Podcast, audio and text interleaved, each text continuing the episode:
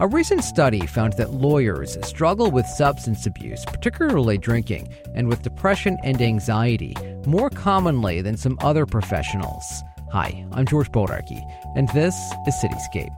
My guest today knows all too well about problem drinking in the legal profession. Lisa F. Smith was addicted to alcohol and to drugs herself while working at prominent New York City law firms. Lisa has been sober now for just over 12 years and shares her story of addiction and recovery in her new memoir, Girl Walks Out of a Bar. Lisa recently joined me in the studio to talk about it. Joining me now on Cityscape is Lisa F. Smith. She is the author of Girl Walks Out of a Bar. Sounds like a joke, Lisa, but it's not a joke at all. No, it is not a joke at all. It's actually uh, my memoir of my descent into and recovery from high functioning alcoholism and cocaine addiction as a lawyer in big law in corporate New York. You start your book off with this line It was 7 o'clock Monday morning, and I needed wine. In two hours, I'd have to be at work, which meant I was going to have to steady my shaking hands. How typical a morning was that for you? At the end, very typical. At the end, I was uh, drinking and using cocaine around the clock, 24 7. I would, uh, as I was getting ready to try and go to sleep, put a glass of whatever I had, vodka or wine or whatever was handy, on the nightstand next to me because I knew in the morning I would wake up just with these sort of tremors from my guts, from my bones. It was just, uh, I couldn't get out of bed without throwing back something. And then it would start this cycle where I would be kind of plodding through trying to get myself out the door, put myself together, but I'd have to drink to steady my hands, to steady my shakes. And then I would have to switch over and use some cocaine to kind of almost, I hate to say it, but straighten out. If you saw me in those days when I was not drinking, I looked a total wreck. I was shaky, I was sweaty. Uh, if I had a couple drinks in me and then balanced that out with some cocaine that would sort of stop the slurring and um, make me more alert. How did you figure all of that out? That's what you needed to do. You know, it's it it's strange because it it sort of stemmed out of everything that happened through the progression of addiction. It became just sort of the next thing I needed to do to get through. I had tried drugs and used drugs recreationally on and off since I was a kid. I, I think the first time I tried cocaine, I was 15. Wow. Um, but I was never a you know regular heavy user, and um, I when I came back to New York after uh, shortly after 9/11 in 2001. Uh, by 2003, I really had gone into the worst of my decline. And at what stage of your career were you at this point? I was at that time a director of client development at a law firm, a big law firm, and I had stopped practicing law. I had stopped practicing law after about five years in a big corporate firm, but it always stayed in law firms, always stayed in big law. And uh, I was on the business development side. I was responsible for a lot of uh, client teams. I worked directly with partners. And the job, as I was needing to drink more and more and then needing to use Coke more and more became harder and harder to manage, but I was able to work from home a lot. So, really, what I needed to do was make sure I was steady enough to go in when I had to show up, which is what I did on those mornings. Um, and then I could, it was all just about getting to the next drink or drug. So, how long do I have to show up in the office to make the right appearance? Can I shut my door? Can I get out of here? And you know, at a certain point when I was drinking in the morning, it was, I can't get out of here unless I do some Coke and, you know, sort of straighten myself out. So and no one like suspected. No one at work suspected. You know, I, no one ever said a word to me. So I like to think that they didn't know because, you know, it's, it's, a little bit difficult to think about them actually knowing. Um, but in truth, I, I don't know what people suspected. No one, no one said anything to me, but behind my back, who knows what they said? You know, she reeks of wine. You know, she's never here. I, I don't know. So, you know, people in big law firms keep odd hours. It's not a culture where people talk about substance abuse openly. But yet, substance abuse is a huge problem within the legal profession. It, Studies show it. Yes, it is an enormous problem. There was a recent study that came out uh, in February that was conducted jointly by the American Bar Association and Betty Ford Hazelden, and their findings I thought were stunning. It was to be on the on the uh, conservative side that one out of four active employed working lawyers has some sort of substance abuse issue, predominantly alcohol. Um, and you know, I thought that when it when it came out, um, that it, it, had to be, you know, that that just seemed like it couldn't possibly be that many. Before that, the the last survey that had been done was 25 years earlier that found one in five. So, and the majority of those with drinking problems are relatively new to the profession. The the group that demonstrated the highest rate, I think, was over 30 percent. Were the was the group that was practicing between one and 10 years. So, yes, and that actually surprised me because as I mentioned, it's a progressive disease. And my drinking got steadily worse over time.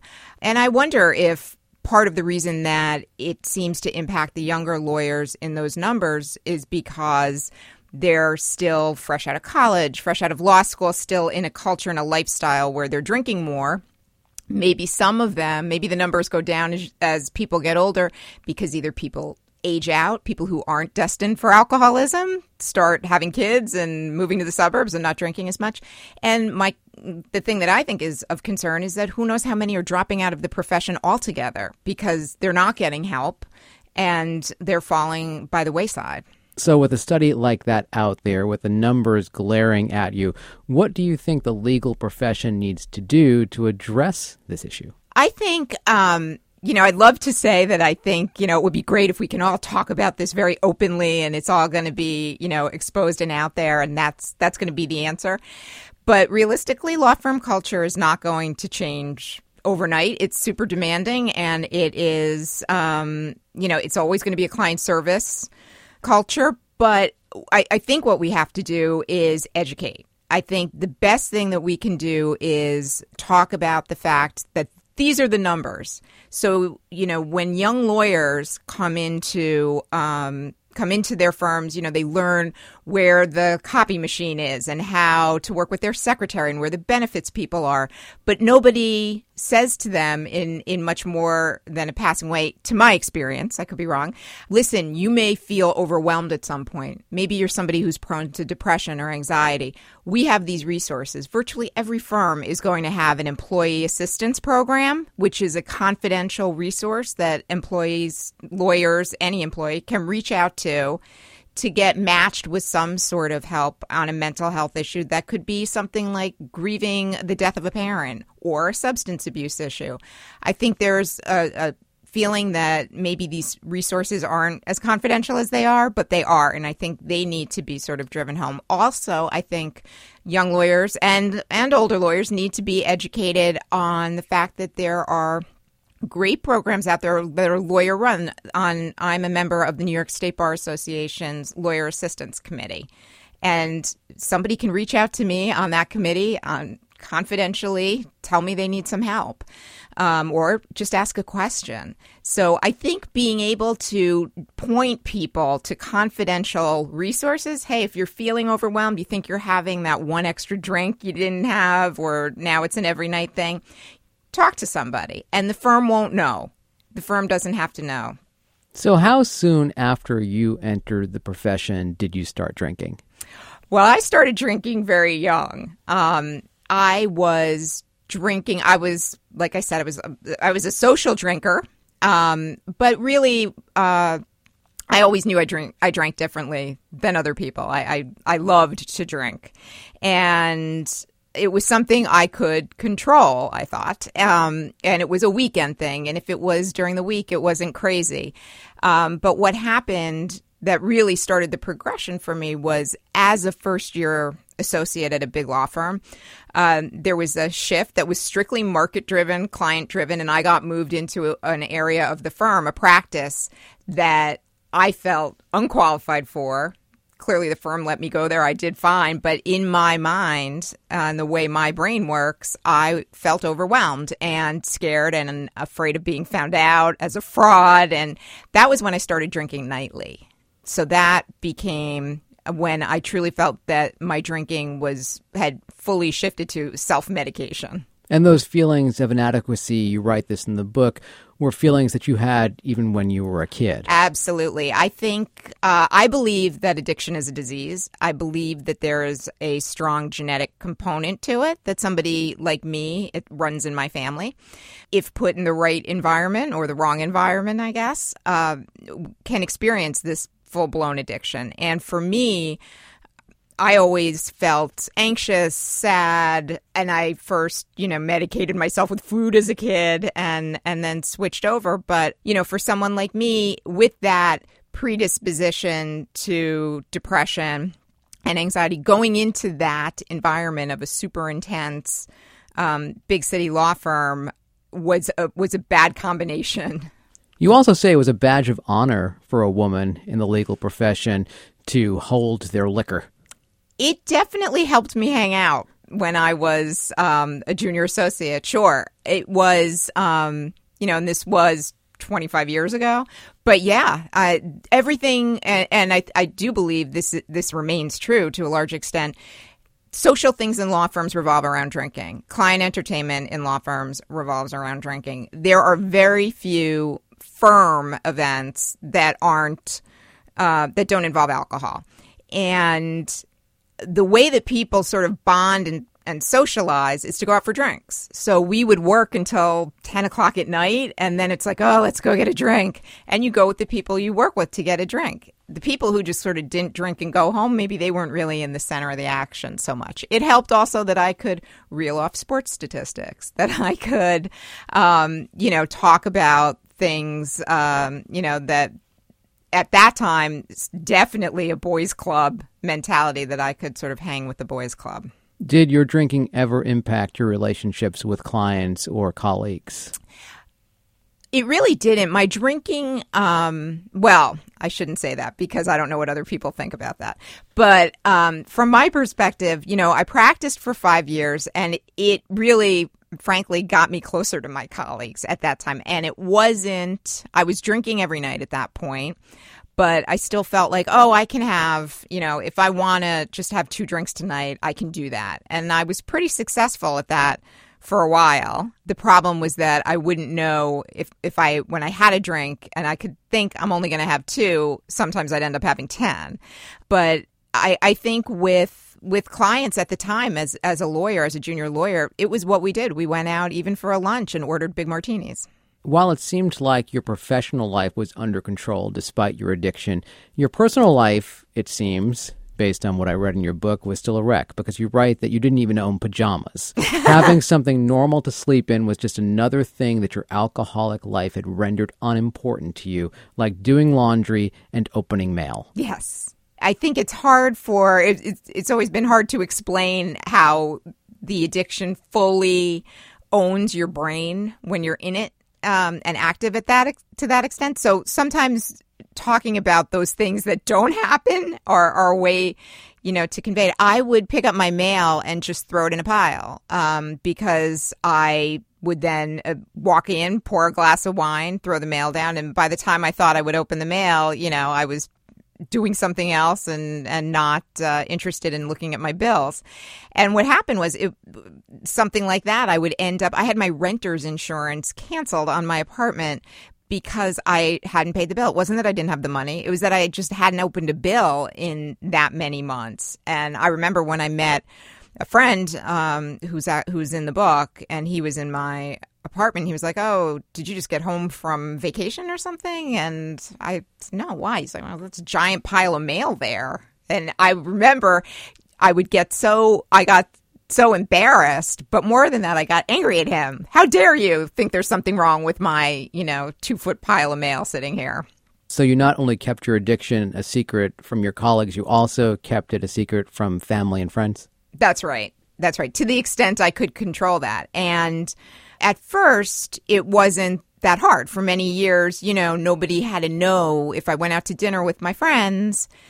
everybody goes home and goes to bed, but I go to the liquor store, get another bottle of wine, and drink it by myself at home. And that carried on. And but by the end, when it was certainly by the time it was 24 7, I had to be very careful about even socializing with people. The fantasy as an active alcoholic addict in that in that circumstances to just be fully stocked with booze, drugs, cigarettes at the time, and be locked alone in, in my dark apartment and not go out. Um, and uh, anybody who would see me in the off hours, I it would mean I would have to keep myself sort of together for that period of time, and that got more and more challenging. So I just isolated. Did you try to rationalize your drug and alcohol use? Oh my god, all the time. I don't I I don't I, I never heard a rationalization I didn't like. Um, I remember, and I remember thinking at the time, this is a terrible rationalization, but I'm going to take it anyway. When it shifted, because at first I drank at night, then I was drinking at lunch, and I thought, well, that's okay. You know, people people drink at lunch, and it really wasn't a hugely common thing. And I would say, but in France, in France, everybody drinks at lunch. So really, this is no different than when I'm, you know, than if I were in France. And then when I started drinking in the morning at breakfast, I literally said to myself, well, it's lunchtime in Paris. So people are drinking. So it's really an okay time of day to be drinking. Wow, you really did reach for what you can grab. I would huh? grab anything. Yeah. Being a lawyer probably uh, helped me helped me formulate arguments in my own brain. So when did you admit to yourself that this is not acceptable? I need help. Well, I knew 10 years before I got sober that I was an alcoholic. I knew when I got to the point, um, and, and this was certainly by at least 2003, that I knew I would say to myself in the morning, I'm not going to drink today. And if I go to the liquor store and buy a bottle of wine tonight, or two bottles of wine, which is what I would have needed, um, I, that means I'm an alcoholic and that's a problem. And that's what I would think at nine in the morning. And then by three in the afternoon, forget it. I'm going, I'm going, I'm drinking the whole thing. And it was to a point where, you know, people noticed, I had someone at work notice my hands were shaking at around that time, 10 years before I got sober. And uh, she said, oh, it was in the morning. And um, I just, out of my mouth, I just said, oh, yeah, I, I had too much coffee and I didn't have anything to eat this morning. And I put my hands under my desk. And first of all, I wasn't even drinking coffee at the time. And second, I was so angry at her. How dare you? But then I thought, you know, this is pretty bad now. i have got lies pouring out of my mouth around this. But I took a decision that I always thought maybe I, I, I'm going to get it under control. I'm going to get it under control. And then at a certain point, I just said, you know what? I'm not going to get it under control. I'm always going to be an alcoholic and I'm going to just die young. I, I stopped contributing to my 401k at work because I said, I'm never going to be 65 to collect this thing. Mm. I'm not going to live till 40. Why am I putting money away for retirement? And and I withdrew out of the 401k program at my law firm at the time. So then what inspired you to get help? It was that it was one morning, it was a Monday morning I had been home ostensibly working on a project, which gave me the excuse to family and friends to say, I can't see you this weekend. I'm working, which I'm sure, you know, I, I know what I was working on that weekend. And, and I, you know, I, I was working in between what I was doing. And it was Monday. I probably hadn't eaten much, if anything. And then, um, I got in the shower. I got dressed. I was ready to go to work because I, I, was supposed to be in the office for a meeting. And I remember I put my laptop in its case. I picked up my New York Times, checked my lipstick to make sure it's not on my teeth, and check my nose and make sure it's not bleeding. And I walked out the door and I realized I was I was out of coke. I was out of drugs, and I had meant to save more. And I started thinking, I was thinking about, oh my God, I'm going to have to leave again early today. I got to call the dealer. I'm going to have to meet up with him. This and the utter and and I had basically what was seemed like an anxiety attack and it just overwhelmed me and the utter exhaustion. It is such hard work to be, you know, high and drunk 24/7 and, you know, I I just I got to the elevator, I went to push the down button and I said, I can't, I, I can't do this anymore. I'm done. And um, it just, uh, it, I was just too exhausted and sick. I was very sick at the time too. I was throwing up blood. There were other physical things happening. I went into my apartment and I called my friend in the building who had been the one person who had sort of seen what was happening because I was getting so sloppy with the exposure at the end. And I said, I need help. And I knew once I ratted myself out to him, there was no going back. So that was how that happened. You told your employer you had a stomach related illness when you were going into rehab. Yes. Yes, I. Um, it was early enough in the morning that nobody was in yet. It was uh, work started around nine thirty, and I sent an email and just said I had a medical emergency over the weekend. Um, here's what needs to be done, passing off what needed to be done. I'm going to be out of touch this week because I knew I was, at that point, I had decided to check into a five day detox. I needed a medicated detox. And uh, I'll see you next week. And I knew under the privacy laws that they couldn't inquire more into that if I was out for five days. And, uh, and I told them that that was the case. And then I went, um, and uh, I was strongly encouraged to take after that a month at least, if not longer, and go away to a rehab somewhere else inpatient. And I refused. I said, and it was strictly because of work. I said, I cannot tell my law firm that this is what happened. What was the big was. fear there? That you would be fired? No. Um, I I really it was fear of there were there were several there was fear of the stigma. I mean, I had heard for years, you know, people oh, that that one's a drunk, that one's an alcoholic. For all I know, it was going on behind my back fully at the time, and I just hadn't heard it. So there was fear of stigma, and in law firms like in investment banks and other you know very intense workplaces, you know, strength, stamina, being able to take it those are prized qualities. And I feared being seen as weak or unreliable or, you know, something's wrong with her. And the other piece of it is that I had seen plenty of people go out for a broken leg, for, you know, some sort of illness, a treatment for a physical illness. Um, they go out on maternity leave and but and then they come back and I knew how that worked, but I'd never seen someone go to rehab and come back. I didn't it was just I've never heard of it. And I wasn't going to be the first one. So then how did you manage to go into recovery with these restrictions on yourself? Uh, it was not a way I would recommend um, because I wasn't willing to go away. My strong advice to anyone who ever asked me is go away if you can. But I went right back. I went right back to work the next week, and you know, people said, "Oh, you know, they were concerned," and um, and then people wanted to go out for drinks and hear about it. and the irony was, there, right? Yeah. Well, I was able to say, you know, when when I was in the in the detox, I was diagnosed with major depressive disorder, um, disorder, which is probably what I was self medicating the whole time. And I, I was immediately put on antidepressants and you're not supposed to drink on antidepressants. So when I told people at work I can't drink, I'm on this medication from last week. People are like, "Oh, that's too bad, man. That's that's a bummer." Um, but that was how I got around that, and I I went to an outpatient rehab two nights a week, and from there, I started going to 12 step meetings and, and joining 12 uh, um, step programs. But um, the thing that was astounding to me was, you know, in addiction, you feel so alone and isolated in your brain, like you're the only person who has these crazy thoughts. And then I went into that rehab group that was like an early recovery group. And oh my God, here were 10 people who had the same brain I had. It was unbelievable, the revelation. Plus, the weight was lifted off me of just like, you know, I wasn't telling work, but I did tell all my family and friends, you know, not having to carry that around anymore, not having to do the hard work of, of staying on drugs and alcohol. That, that helped me.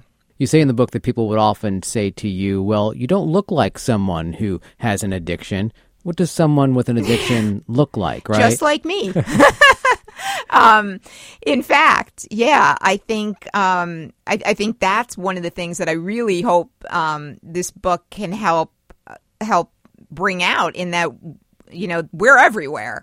We're all over the place, and we're in law firms and investment banks, and we're in schools and radio stations and everywhere. Um, so uh, you know, I was very blessed coming out, very lucky coming out of recovery. I hadn't lost my job. I hadn't lost my apartment. I had incredible support from family and friends. I had the tools to to do this and um, I know that there are I'm, I'm hoping that there are people that sort of feel like, well, I must not be an alcoholic or I must not be an, you know, that people don't, they look like something else. They look like, you know, the people I see on the streets at weird hours or the people in, that I see asleep in the subway. Well, them too, but also people you work with every day, the person sitting next to you on the subway.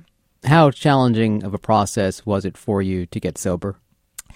Uh, very challenging. And I wouldn't say it's it's easy. It's um, it requires making a lot of changes. And they told I was told early on, you know, you have to want this more than you've ever wanted anything in your life, and that's true. What was such a defining thing for me in in saying, okay, I want this more than anything, is what the physical transformation felt like you know, I had been, it was learning the difference between passing out and actually going to sleep.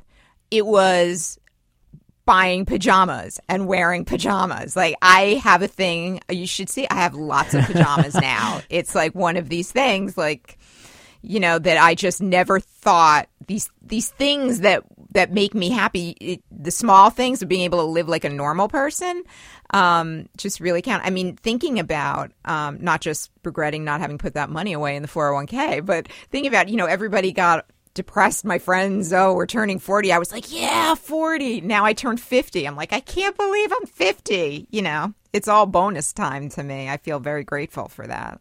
So you spent so many years keeping it a secret, hiding it from your employer, from your colleagues, but now here you are talking about it. What inspired you to take this step to share your story with other people?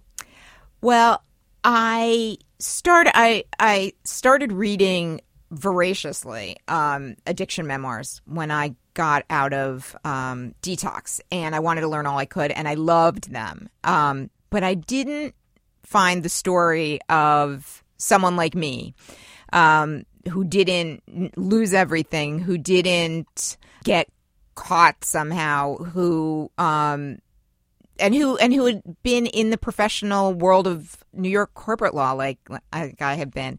And I felt like there was that that my story was missing. But really what happened was um all of a sudden I was waking up at five o'clock in the morning after having gotten a decent night's sleep. And, you know, when I'm, when you're not drinking and blowing lines of cocaine at that hour, you can do a lot of other cool things.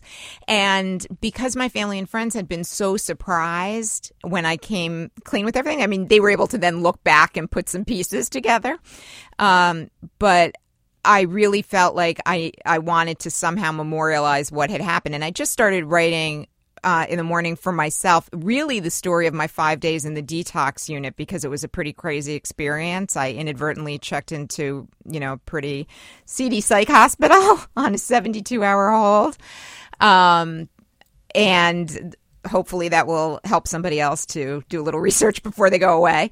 So I just started um, writing down what happened. So I could, people kept saying, What's the story? Well, here's the story. It gave me a way to tell them. And then I found it cathartic. And then I started taking nonfiction courses at night at NYU. And then I enrolled in some nonfiction workshops. And, you know, I got some encouragement. And then I got into a workshop that met once a week. And it just sort of snowballed like that. Since you came out with your story, has anyone in the legal profession come to you for personal advice? Yes. Yes. I would say several. Yeah. And it's, I, I feel really, really grateful for that.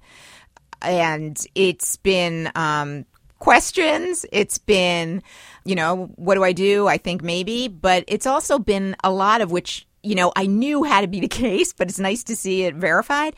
People coming to me and saying, "Me too," and I'm in. Re- I've been in recovery for five years. People I worked with ten years ago saying, "You know, I've been in recovery for X number of years." So, how long have you been sober now? I have been sober 12 years. It was 12 years in April. Is that something you celebrate when you oh, get around absolutely. to that anniversary date? Yes. The book is Girl Walks Out of a Bar. Lisa, thank you so much for coming in. Thank you. Thank you for having me.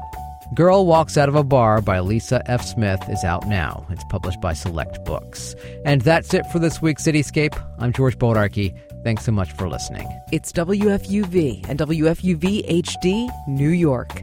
Listener supported public media from Fordham, the Jesuit University of New York. Music discovery starts here.